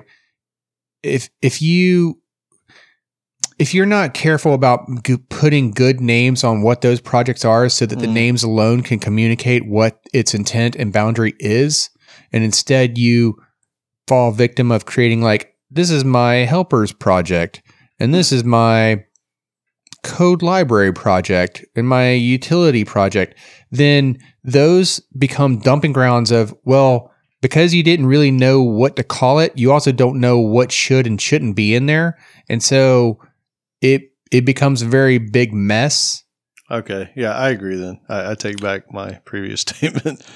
So, do you think there are any programmers, uh, you know, on a say like a you know medium to large size team or even a small team that would argue that architecture isn't doesn't matter? architecture doesn't matter Doesn't matter. That It's a waste of time to talk about or think about wait would would would is there a developer that would say that architecture doesn't matter Yes. I on think a on a uh, small, medium, large team. Yes, I would say that. I mean, I've even had the conversation with people where they're like, "I don't understand the point of an interface," right?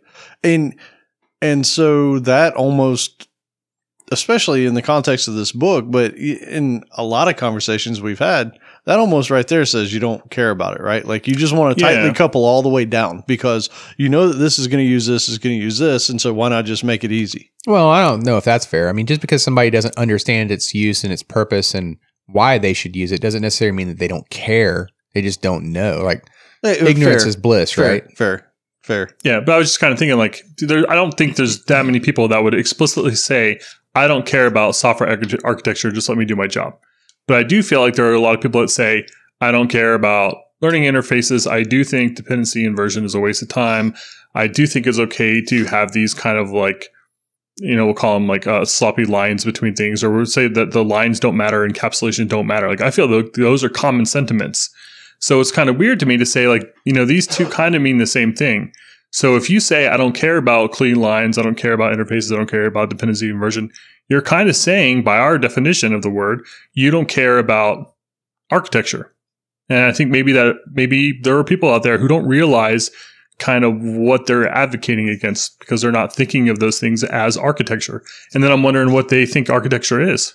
But you know what? So, in fairness to what Mike said, I agree. Ignor- ignorance is is almost the excuse there, the answer there. I'm fine with that. But there are people. Let's let's be completely clear. There are people that don't care about the architecture at all. They have a need to make something happen and they'll just do it however they need to do it and they don't care what the code looks like. They don't care if it's efficient. They just know that they got the job done and they're moving on right? Yeah, that that ticket's done, and if you decide that you want to refactor it, move it somewhere else, then you have at it. But that's all on you. right. So so i think there is. I think there are plenty of people out there that don't care about architecture. And and to a certain degree i'm sort of okay with that only because it's the same it's the same type thing as you need people that are willing to just do jobs right? That that don't overthink or underthink something. They just kind of they're task runners right? Like if you have somebody that works in an office that stacks shelves and that's what you need them to do right? And so maybe that's fine. Um I think that can be detrimental if you have too many of those people that don't care about it. But there are some people that just work really well as task runners. Hey, I need this thing knocked out. Go do it. Right. But it seems like those are the kind of people though that you need to give. It's That's- like you need to give them more guidance. You need to give them more examples of like, hey, this is the pattern that we're following. So as long as their status quo adheres to the to good patterns that you've already put in place, then yes, I understand where you're coming from by saying like, hey, you just need some task runners and that's fine. But when you don't have if you don't have good patterns in place or you're trying to migrate to better patterns, then that type of person can get in your way.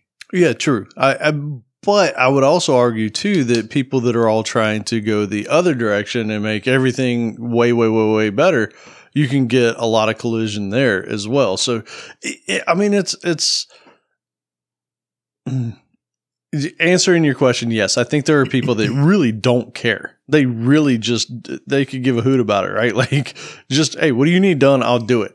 And Do you think that having good architecture can kind of um, supplant those people, or maybe maybe make it easier for them to do the right things because doing the right, you know, doing the getting their day job done is easy because things are have clean lines and there's a clear pattern for them to follow, and so it's almost harder for them to deviate from it. Absolutely, I Yeah, think it is. totally, But I, I still, it's easier for them to follow the status quo, but they could still fall victim of, hey, I'm going to create this utility class. I'm going to put it into this into the wrong place, uh, just because out of laziness. I, I don't feel like putting it that for me to get to that other package to put it in that one would mean that I'd also have to like republish the package and you know make a new version publicly available or whatever whether that be like a an npm module or a NuGet package or whatever you know and and I don't feel like doing that. I I, I need this functionality right here so I'm going to put it in here. So that still happens but yeah that's where code reviews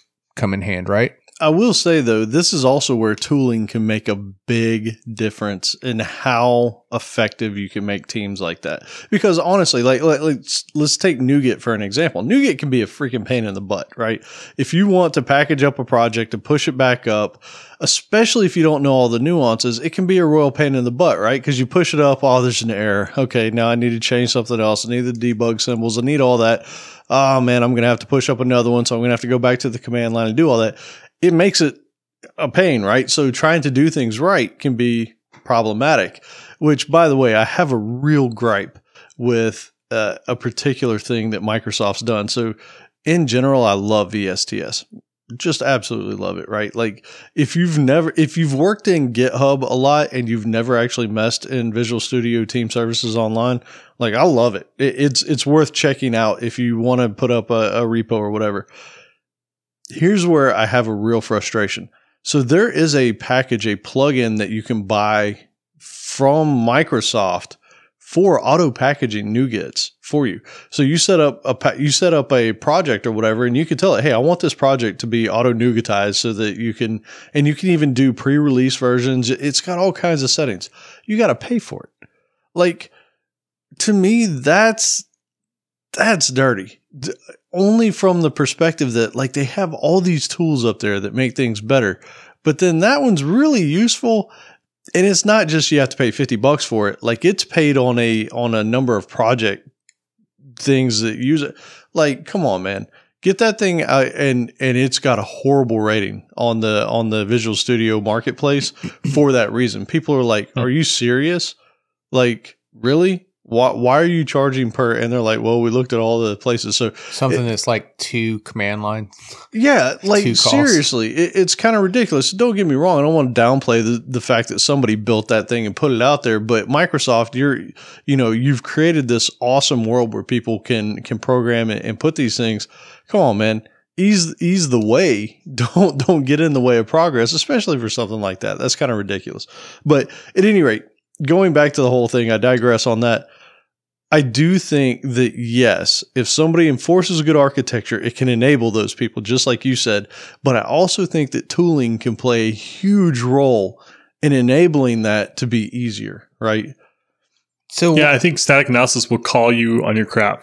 Oh yeah. Yeah. That's the kind of tooling I was about to ask about. I- I- Are we talking about static analysis, or did you have something else in mind, like build pipeline or something? Both, both. Static analysis one, right? Like it calls you to the floor, right? Where a pull request glosses over that because you can't get the context sometimes. Static analysis call it out, but but even just that that build thing that I was talking about. I mean, the static analysis may call it out. It might not necessarily. Like you know, in that case that I, the example that I made up, where it's like, okay, I'm going to create this utility class, and I'm too lazy Right. to put it where it really belongs, so I'm going to like pollute, you know, my logging framework with a, I don't know, uh, a, an email client or something, Right. Just because I'm lazy, then it may not call it out. Yeah. in, in the zone of uselessness or whatever. But so I think it's a combination of things. But like the the whole thing that you were talking about, you have this big mono solution that has everything in it, and people just dump it. If you have tooling set up that makes it easy for those various projects to be bundled up and just included in your project, all of a sudden people will start adhering to it because it's they don't have to go out of their way to make something work the way that they expect it to. You know, I mean, we we've talked about it time and time again, and it, as comical as it is, it is so true though that if you're going to have these monolithic uh, applications and repositories, that the naming becomes so important to be able to express what that intent is, right? And in taking back, like you know, one of the core uh, things that you know was at least a takeaway from from me from clean code, um, you know, like making sure to name things expr- you know expressive uh, give give everything an expressive name so that like right away you knew immediately what that function was going to do. You know what that class is supposed to be for uh, those types of things right?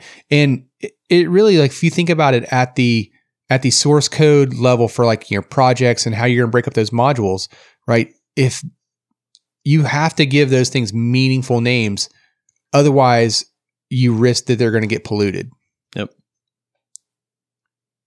And, and I mean, I'll even I'll I'll share one that I had kind of done initially with good intents. Like I had created a patterns uh, project, right?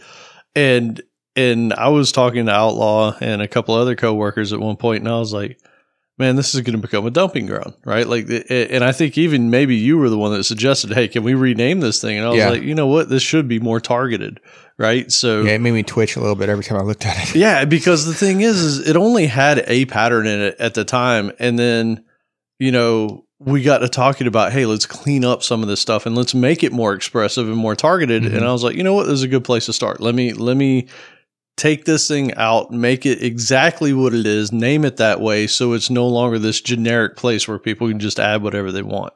So So just to kind of wrap up this section here, um, you know, one of the benefits of the monolithic uh, application or system is that the communications within that application are going to be fast and inexpensive, right? You're still in the same process space, same mem- memory space, so it's just function calls within the same space. yep. All right, so on to deployment components. Um, the simplest representation of an architectural boundary is deployed application. So DLL, jar, gem, etc. That's what we're meaning whenever we say uh, component um, when we're talking about the clean architecture. And the components delivered as a binary is an example of deployment level decoupling. We talked about this uh, last episode a little bit. And this is in contrast to the source control, or basically just trying to kind of keep those lines uh, clean in the actual code. And it's similar to a monolith, and the only real difference is that um, rather than a single executable, it's a, a bunch of dynamic libraries. So you remember back in the day, like it was very common for for just about any application to come with like a bin directory that had all those DLLs in there. I don't I don't know why they didn't bundle them into one single file. Like I'm, I'm sure we had the technology to make things into a single file. Yeah, I don't know either. Unless they had plans for being able to hot swap them at some point. I, I don't know. Yeah, I don't know. I mean, like I definitely uh, I'm used to deploying things as multiple libraries, so I can hot swap them, or because I'm, you know, just doing weird stuff or being lazy. But uh, I mean, single executable is nice. Like if a user is actually going to see it, it makes things like uninstall easier, I suppose.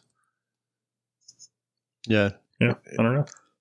Um, it, it's funny. The next section they brought in were threads, and this one felt kind of odd, only because it it sort of doesn't mix in with the rest of the things that they talk about here. And and the reason, yeah, I mean, the reason is is really it's they don't create boundaries. It's just running code in scheduled and organized ways, right? That, yeah. Yeah, I thought it was interesting to talk about threads, I mean, mainly because they mentioned how you you know a thread can run across kind of multiple or, or multiple DLLs or multiple components can be kind of executed on the same thread. So I thought it was kind of interesting, like to think about it. But it, yeah, it did seem like kind of an interesting departure. Um, same with the next one, local processes, um, which is just a basically stronger boundary. Yeah, I mean, with going back to the thread one though, for example, um, I wonder. So there's a, a Udacity course um, that a friend and I were going through, and one of the things that it goes over was the um, boss worker uh, pattern for threading, right? And you know, at first glance, with this section uh, on threads, it, it's right. You're, you're, right. It was really short, and I think he was just trying to make th- the point that like, hey, threads are not necessarily boundaries. Don't think of them as boundaries. But it did kind of make me question, like, well, maybe he was coming at that from the point of view of like, you know, part of the boss worker pattern. When you start talking about variants of that pattern, gets into um, the specialized threads, right? Because if you if you think about um, so just a little background, let's take a step back about what the boss worker pattern is, is that um, let's say that you have one main thread that takes in all incoming requests, and then he will then spin that off to one of a collection of worker threads, right? And um, so in that kind of application, you're all about trying to keep the boss as efficient as possible. But if the boss has to like hand it off to the worker thread, then there's a period of time where the boss has to wait for the worker to acknowledge it, to accept it, and then take receipt of, yep, I got it. Cool. We're good from here. And then the boss can move on, right? So then there's like, well, how do you make that boss worker pattern more efficient? Um, you know, maybe the boss just dumps it into a queue and then the workers can all read from the queue. And at that point, you're treating all of those workers, those worker threads as the same Every one of them does the same, is capable of doing the same things. There's no specialization, there's no localization, things like that. And you know, so the next variant of that would be like, okay, well, what if you do have specialized threads, right? So because um, there's like a uh, I forget. There, there's some kind of computing law where it's like if you've done something, if you just recently did something, you're more likely to repeat it. And looping is a prime example of that right? I, I forget there's probably a better name for it, but I don't remember it. But you know, the idea being that like if you if you have these specialized threads, right, then you can have um, uh, better quality of service type capabilities built into it. Um, you know, and and that localization that you know certain threads know how to do some things very well, right? So maybe I don't know, but maybe that's where he wanted to go ahead and make this distinction. Like, if that's you're thinking of like the specialized threads kind of scenario, like, let's just go ahead and nip that idea in the bud. That that that is not an architectural boundary. That is not a line. Stop. That makes sense. Yeah, so like the first part was kind of like talking about where to put boundaries, and the second part, the top part we're talking about now, is just kind of like the different kind of boundaries you can have. So um, we're talking about you know monoliths that you know don't really have much. We've got um, deploying things in static or dynamic linking. Now we're talking about threads, and then we go on to local processes, and then finally services. So just kind of, I you know, it, it just seems so so weird to hop to threads to me because it's just such a low level concept compared to everything else we've been talking about. Right. So I almost expected like a a paragraph or something to kind of like ease me into it rather than just going from uh, static linking to uh, threads. yeah, which are completely not related. Well, I mean, I guess in the monolithic, it was not maybe called out, but you know, I guess you could assume after the fact that he was referring to like a single threaded application in that particular I think so because he was talking about like everything ran within the same uh, physical processor, whether it was multi-core or whatever, and then in the same memory space and all that kind of stuff. So, so yeah, I, I think that's kind of what the goal was. And and with threads, they're more they're more processes that run independently, but it doesn't. There's no boundaries, right? It's it could be running any portion of an application. It doesn't really doesn't matter. Um, And so, next step up from that is basically local processes, um, which I mentioned before as a, it's like a, basically a stronger boundary. So they typically communicate with sockets. So we're talking about uh, processes on the same machine here. They run in separate memory spaces. So these are things that typically can be broken off to, to services or something. Um, it's kind of like a large component, but it's just like kind of one step up from the thread. I, you know, reading that part made me think of the um, the twelve factor app again. mhm. Uh, Yeah. I know we've we've referenced that um, section before, so if you haven't already heard that series, we did go over the twelve factor app. But um, that was one of the the ideas here was that like you know you could just have your process spit out its output to standard out, and if something else wanted to grab it, then it could just take the input from standard in, do whatever it needed, spit it back out to standard out, things like that. And this one was this is where things get interesting because this is where we start talking about performance of these things. So they talk about this local process. What you- have to be a little bit more careful here because when you're working in a local process, the thing that is like your liaison is going to and out of the OS layer. Mhm. And so the marshaling takes time, right? Taking your data packets and, and moving it into the OS and then moving it over into something else. Like that translation and that, that conversion over there, that takes time. It eats up CPU cycles. And so this is where we start talking about some of the performance impacts. Yeah, and the, and the whole reason why you're trying to break these things up into different processes, though, is you're trying to have these lower level processes be plugins to the higher level processes. Yep. Yeah, so it's a stronger boundary, but it's got a performance um, performance hit, and that takes us to the next level, which is services, which are the strongest boundary. Uh, they don't have to run in the same process. They don't have they, they can run in the same machine, but usually not. So these are things that can run across like a network or even across the internet. And so strongest boundary, but also the least performant. And this is this goes to what what we brought up earlier with the you know running your data all in SQL Server or your database versus bringing it into your application layer, right? Like when you have this service, that's when you are now making this this very strong mental decision to say, you know what, I don't care about the performance as much as I care about my data integrity at this point, or or my domain level integrity.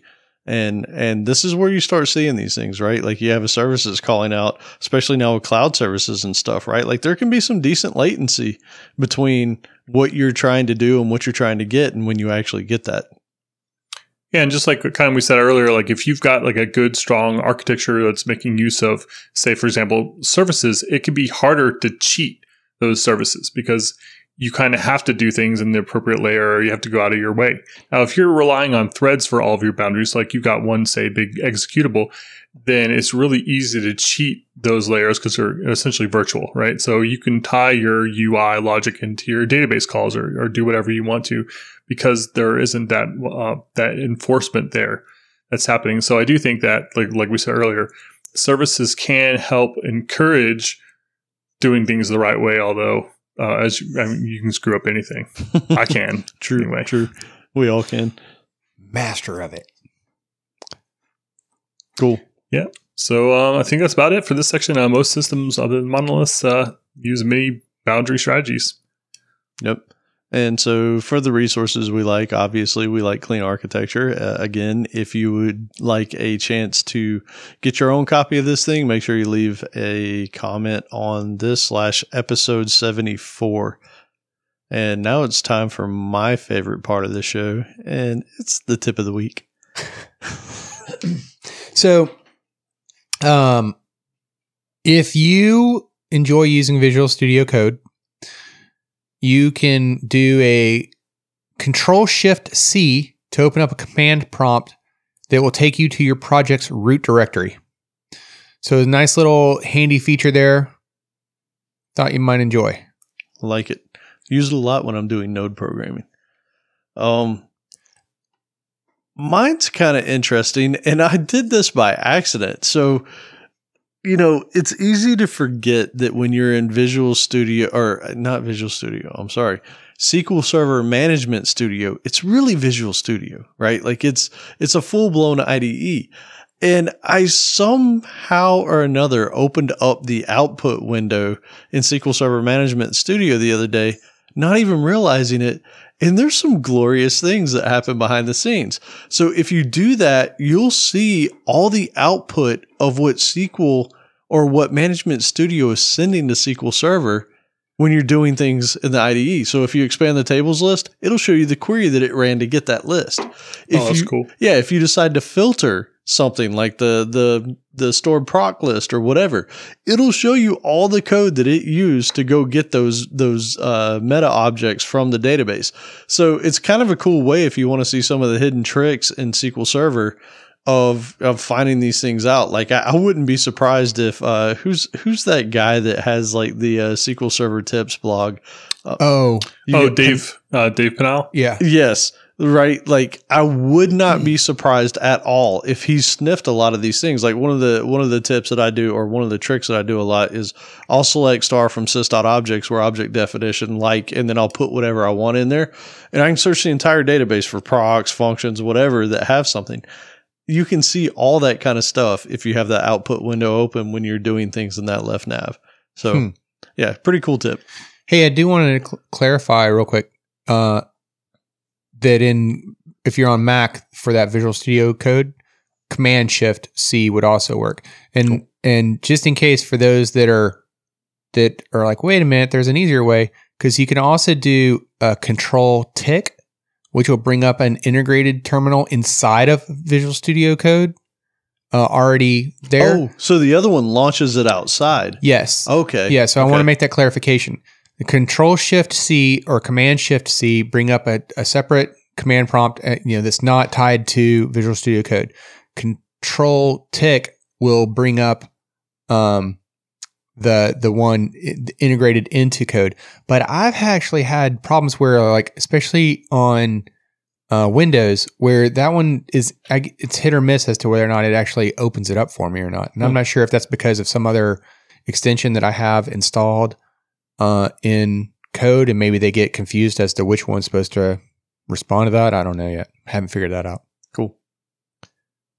Yeah, uh, and for my tip, um, I uh, have to throw a, a big thanks out to uh, at Crittner from Slack. Um, he's the dankest of the dank, and he turned me on to this Chrome plugin called Octotree, which is a, a Chrome plugin um, that works with GitHub that displays a nice folder view of the source code of the repository you're looking at. If it's any pu- uh, public repository, it just works. It shows up great, like a nice little um, pane on the left hand side. And if you want to use it for private repos too, same thing. You just have to give it a token, which you can get from that repository. So it's really cool, and it makes um, browsing source code like so much easier than the kind of normal user interface. It looks just like a you know kind of folder that you would have in an IDE, a folder structure. Very nice. So two thumbs up. Yep. Yeah, and uh, uh, that's uh, that's it. The show summary. So this episode was all about talking about um, drawing those boundaries or firewalls or cell membranes, and uh, the kind of anatomy of the the types of boundaries that we can draw. And with that, subscribe to us on iTunes, Stitcher, and more using your favorite podcast app. Be sure to leave us a review by heading to www.codingblocks.net slash review.